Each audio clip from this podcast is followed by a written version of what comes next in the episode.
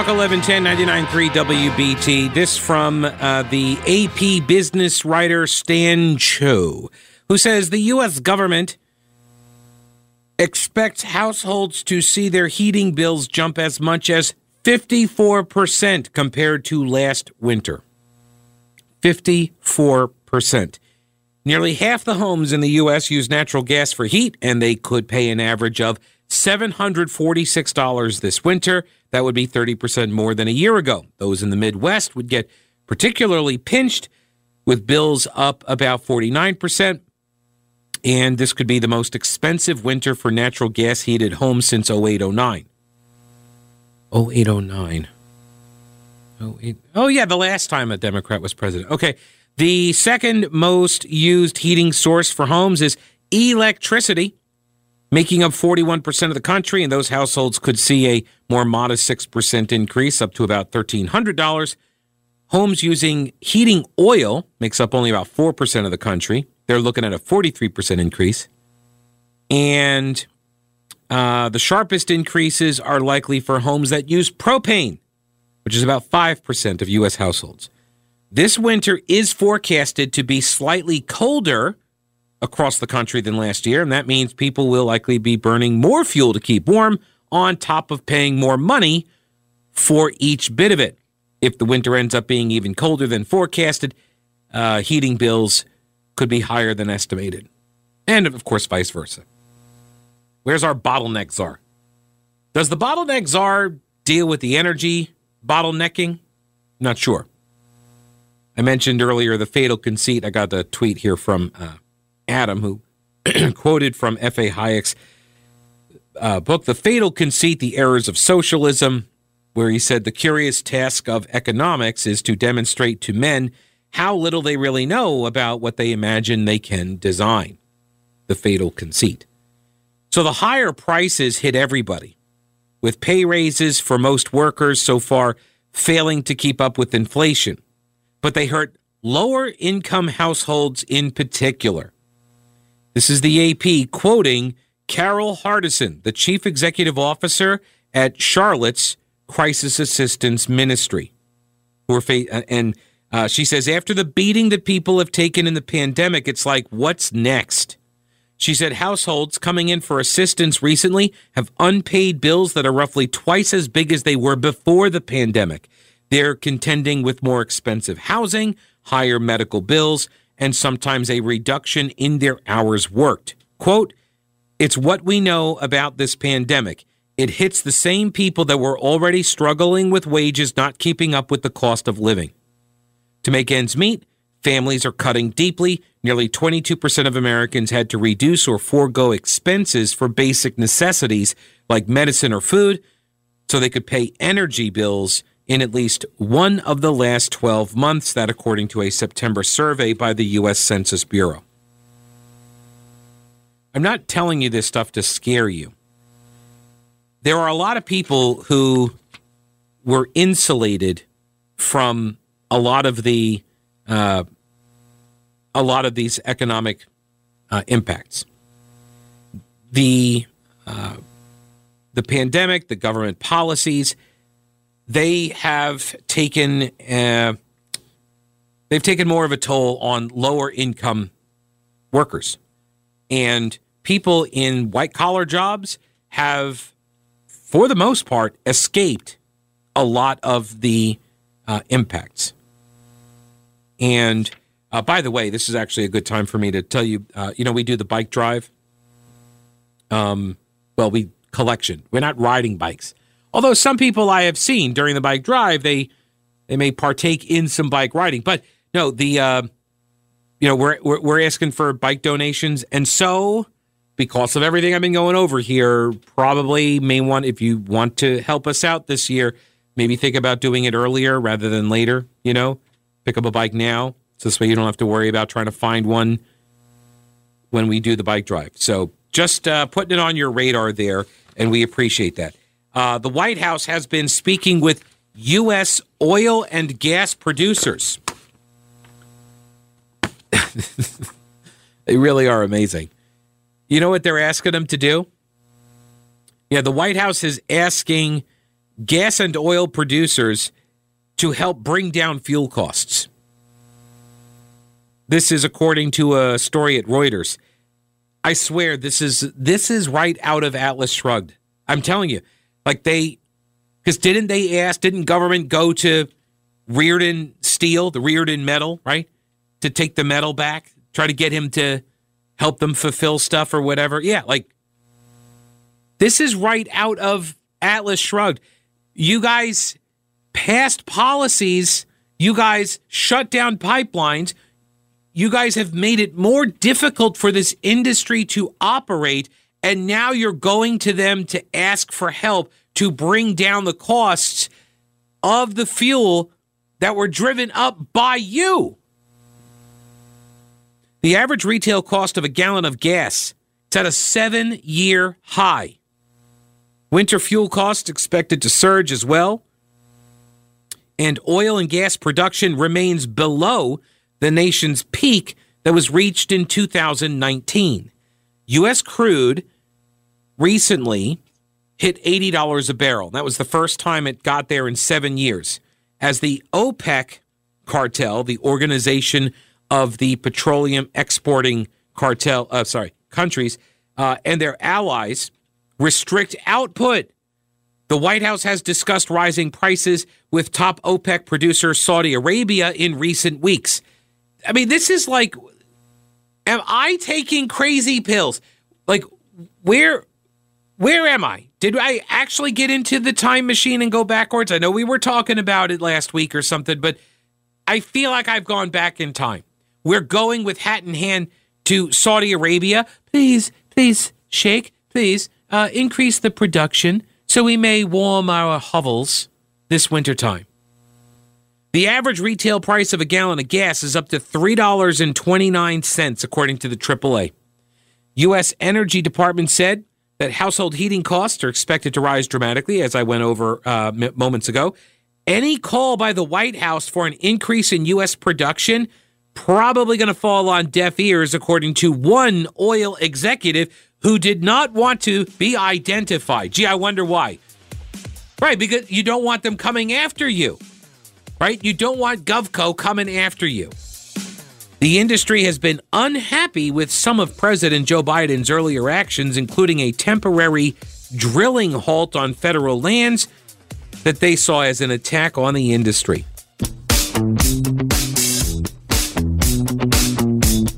Here's an email from Kevin. With increased heating costs for winter, I'm praying that global warming keeps on coming. Could be a win win.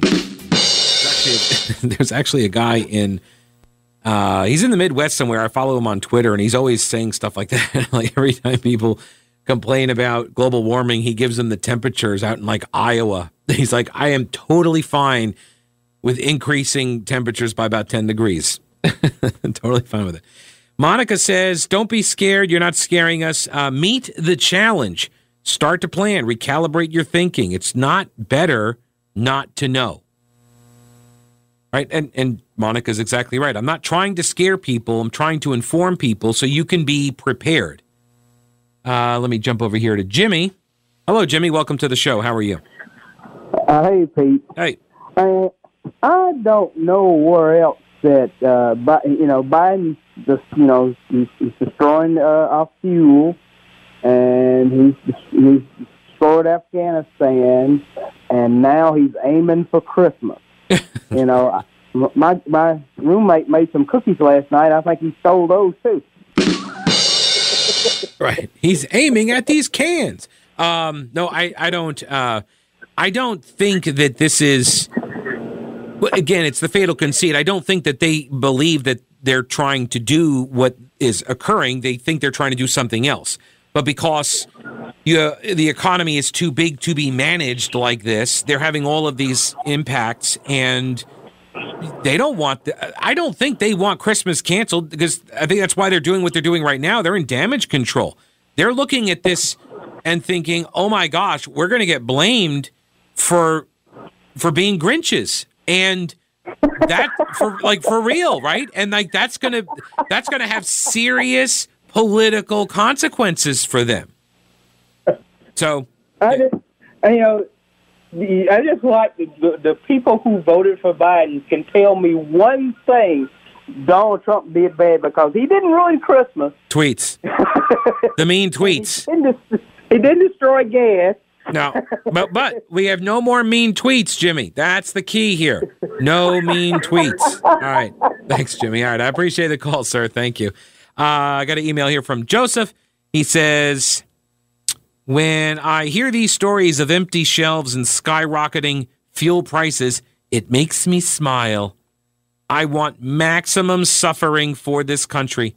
If a hard lesson like this doesn't relegate the left to the trash heap of American politics, then we deserve to suffer even more.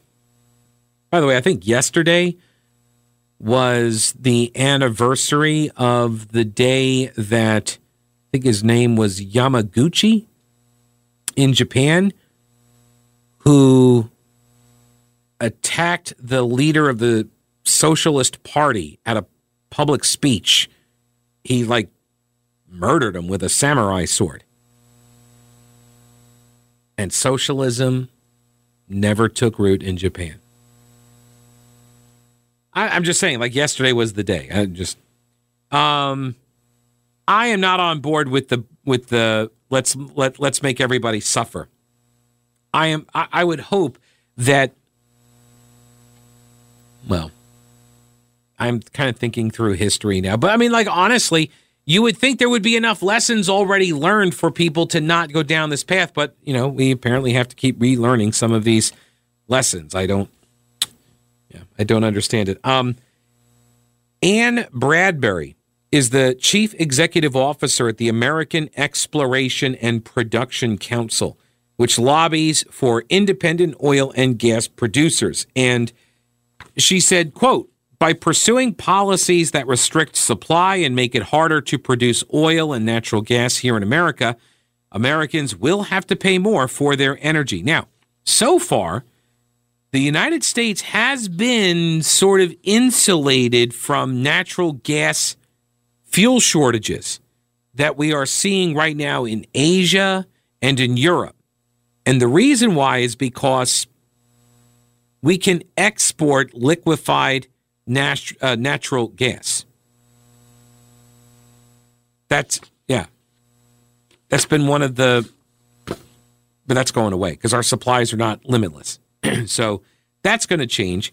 Um, out of China, global food costs are at risk of soaring again because China is facing a harvest season that is going to be challenging thanks to a severe energy crisis there.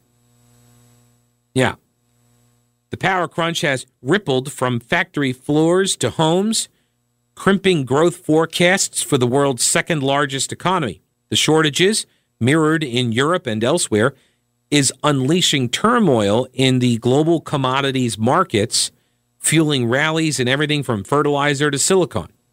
Beijing is scrambling to secure energy supplies and restore electricity with autumn harvest underway in the world's biggest agricultural producer. Without power, you see, China is struggling to handle crops from corn to soy to peanuts and cotton. It's been testing China's plans to boost the nation's agricultural production and guaranteeing food supplies for its 1.4 billion people. And over the past year, China had to import a record amount of agricultural products due to a domestic shortage, which drove prices and global food costs to multi year highs over in the UK. I saw this move on the wires, I think yesterday or maybe day before, where they uh, uh, put out their plan of their uh, their big energy plan. They're going to be uh, net zero emissions by 2050. Yay us! And they're going to do so by relying on renewables and nuclear, nuclear, but mainly renewables and some nuclear. Yeah, they're actually putting in next generation nuclear power generation into their energy plans because they're not going to have enough power to meet their needs. They're already starting it. People like folks on the left, media, you guys better wake up soon. We're in for a world of hurt pretty soon. And unlike uh, Joseph there, I I would prefer that we don't suffer through the world of hurt. Thank you, John, up in New Jersey, listening. He he uh, appreciated the reference to the jerk. You're a mean one, Mr. Grinch. You really are a heel. You're as cuddly as a cactus. You're as charming as an eel, Mr. Grinch. You're a bad banana with a greasy black peel.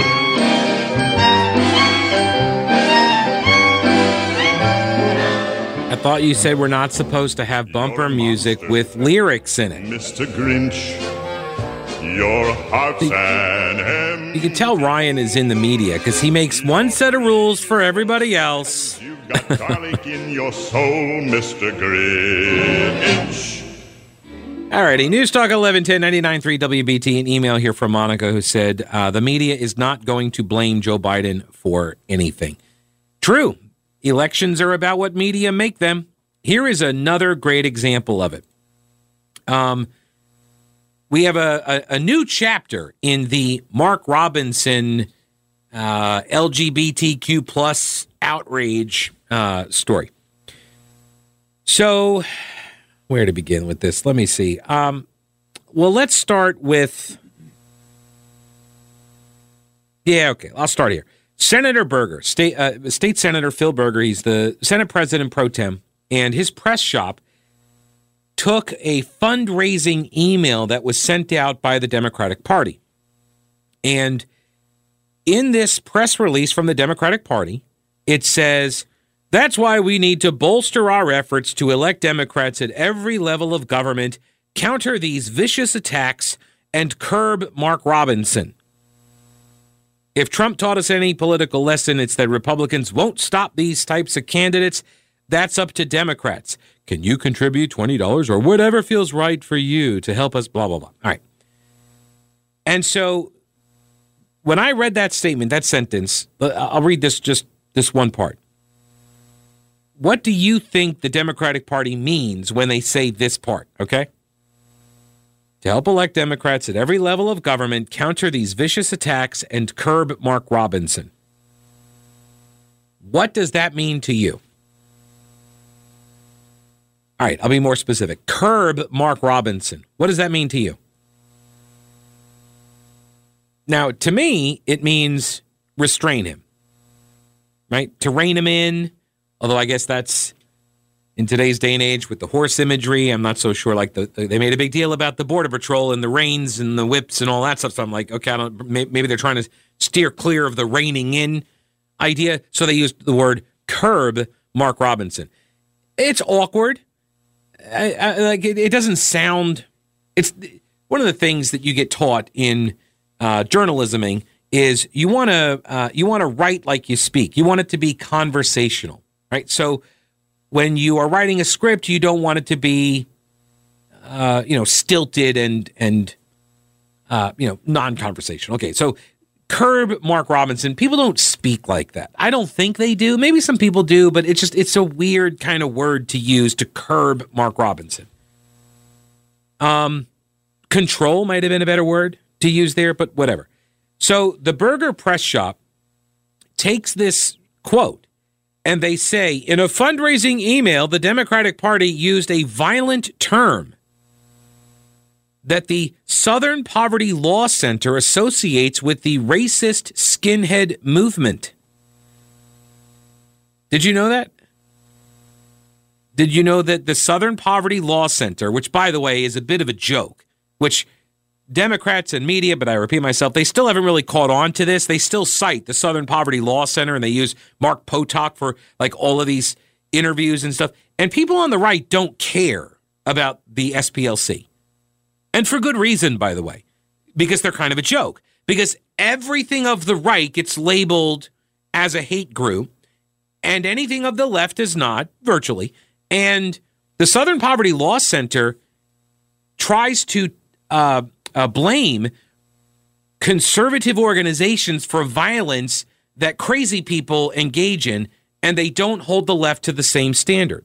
So people on the right do not care about what the Southern Poverty Law Center has to say about anything, really. But the Democrats and the media, they continue to cite the Southern Poverty Law Center as an authority on what is and isn't hate speech and what is and isn't extremism. In fact, the Southern Poverty Law Center was cited on uh, in the coverage of the Mark Robinson uh, comments, right? Southern Poverty Law Center has been one of the go-to organizations for uh, the media to get quotes from and the Democrats to cite. So here is the Senate President Pro Tem's communications office citing the Southern Poverty Law Center, which actually apparently has on their site, because it's linked right here, the quote, uh, for, uh, sorry, the uh, definition of the word curb, to curb, curbing, curb job. You know what this comes from? You know why this is? Do you have any idea where this comes from? Why it would be violent? Have you ever seen the movie American History X with uh, Edward Norton? Right? Yeah. And remember how his character, he played a neo Nazi and white supremacist guy, and he murdered a black guy in the movie? And you remember how he murdered him? That's where this comes from. Apparently, this is a term. I had no idea, maybe because I'm not a neo-Nazi, skinhead, racist, white supremacist, but I don't know that these these terms. Like I thought that the circle game was just the OK sign. But thank goodness the trolls on 4chan duped all the media and the leftists into believing that it's the white power sign. Otherwise, I would still think it's not a white power signal. Um, so, curb is apparently a word that's used by these white supremacist groups part of the racist skinhead movement, according to the Southern Poverty Law Center. And the Democratic Party used the word in its press release. And so Berger's press shop put it out and said, You guys are using a violent term used with race used by racist skinheads. Talking about murdering a black lieutenant governor. That's what but see and I understood what this what, what they're doing. They're totally trolling the media and the Democrats here. But the reaction from the Democrats has been, oh my gosh, I can't believe that you would say such a thing. Don't you know that we're Democrats? And this is the Democratic Party chairwoman, and she's black. She would never be a racist skinhead. They're like, they're responding to this as if it's something other than what it is. And he's making the point that there is a double standard, right? You guys would have called this out were it a Republican who used the word curb. But because it's a Democrat, oh, no, no, it, it, they, they couldn't possibly be racist. Because again, you work off of an assumption that Republican equals racist, and therefore anything they say must automatically be so. This is so destructive to our body politic.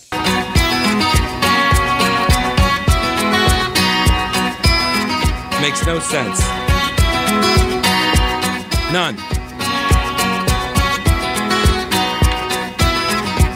You know, I can I can get Nick Searcy, who was in that movie. I will get Nick Searcy Who was Nick Searcy? to come at you Who was Nick Searcy? on Twitter. He will come at you on Twitter. Do not ask me who Nick Searcy is. International film and television star Nick Searcy. You may know him as Frank from uh, Fried Green Tomatoes. He was the abusive guy that they, spoiler alert, uh, that they uh, they grilled up. Um, he was also uh, Art Mullen from Justified. He was in The Shape of Water. He was in Three Billboards. He was in. He's been in a lot of stuff, and he's on Twitter. And he was in Moneyball. I mean, he was one of the agent or uh, uh, talent scouts. It wasn't a big part, but just we were just talking about Moneyball, it, and I don't even know how it started. It's just this. Well, it started because we were talking about uh, Charlotte's own Mike Shildt getting fired by the St. Louis Cardinals. right, and I, I and I don't know who that is. I don't care. He coached over at UNCC for the baseball team. Fantastic. It doesn't matter to me. He coached for St. Louis, and it's baseball, so I, I don't. Doesn't matter. He won 18 games this year and was fired. Doesn't matter. Oh, and then I said, oh yeah, whatever happened to the coach of that team from Moneyball? Art, because- Art Howard. Yeah, because he he seems kind of like a jerk because he's tried to steal the concept and get take all the credit for the for the concept, and it wasn't his, and he fought it, and then he went to the Mets, and and then he hasn't coached again. Correct. Right. That's how it started. And then you had to like go and like poop all over the whole Moneyball story. The movie And the first thing you said was incorrect. You you said they don't even tell you that they were losers. Like They- they were losers. They did say that. They said at the end of the movie that they did not win the World Series, and they're still trying to win the World Series. But what did they say? That the Boston Red Sox adopted that philosophy, and they won the World Series, and that was their first World Series in like a hundred years. yeah, but the Oakland A's didn't do it. Doesn't matter. They said it. You said they didn't say that, and they did. That's all. I just need to know that you know that I'm right. And You're you're right, Pete. all righty. Uh moving on. See, this is why I don't do sports talk. Guess like after all of this yelling and screaming, like what? You did. You actually. What's the point? You actually did do a very good job of uh, of articulating your thoughts and, and opinions and, and and firing back at me. Do not do that to me. I do not need this kind of uh, patronage here. This patronizing, this uh, That was very this pe- oh pat on the head. You're a good kindergartner. That was You're very, that was very Peter O'Donnell of you. That's right. Alrighty. So, as for the uh, the term curb, and yes, I, we did get the call that someone said yes, curb your enthusiasm. So yeah, the word is known, but the word is known by most people as an innocuous word. It like curb means to uh, restrain, right? To limit. But what is obvious is that Berger's press shop took the the uh, Democratic Party's press release and trolled them with it. Now you could say, "Oh, he shouldn't be trolling. Uh, well, that's beneath the office." But this is precisely what Democrats and the left do. They do it with the white power sign, with the OK sign, right? And all of a sudden they turn it into this white power. They, oh, look at this person. He's making an OK sign. That's that's the circle game. Been trying to tell people this for a decade. They and it's like they don't care. It's like they like there's a switch that is broken in one position and it just doesn't flip back. And here's a great point that Brent Woodcox makes. He's a lawyer. I think I quoted him actually the other day. Um, he's a lawyer that works for the General Assembly over in. I think he works for the Senate side. I think he may even work for Phil Berger, but I I I forget. But he's a lawyer and he's in the Senate. He's a Republican, and he says, as a reminder, North Carolina does not have voter ID because leftist partisan judges decided that former state senator Joel Ford, a black Democrat, had white rage. Quote, white rage. This was the ridiculous theory promulgated by a professor out of Atlanta. Um, I think she's at Emory University. Uh, Carol Anderson is her name, and wrote this book, White Rage, and said that Joel Ford was suffering from white rage, which is why he ran the voter, co-sponsored the voter ID legislation. And what Brent Woodcox points out is that there was no skepticism of this view espoused by anybody in the media. Well, except me, but I don't count.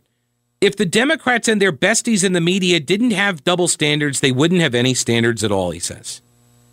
Here is what um, Terence J. Everitt, who is a lawmaker in Raleigh, but also one of the people purportedly behind the North Carolina House Democratic Twitter account that trolls people. So now he's all pearl clutching over trolling. Wait, wait, wait. So Senator Berger's press shop cites an obscure term from the racist skinhead movement, and no one asks how they know that? So what is he doing? He's doing literally the very same thing, right? Doing the very same thing. He says, no one thinks that's at all strange that they're familiar with the term. I mean, how would the average person even make that connection? Yeah, people on the right have said the same thing about you guys for years. How is it you know when you guys are always talking about dog whistles all the time? All the time.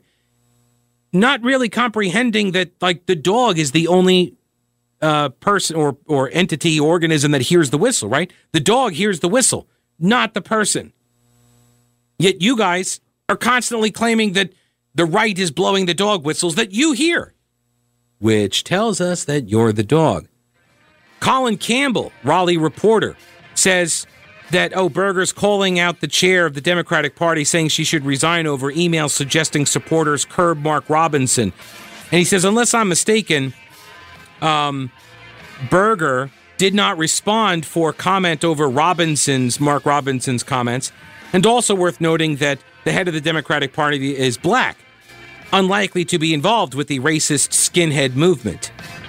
And Berger said, you know, when this is applied to them, they reject this standard. So, yes, he's trolling you. Up next.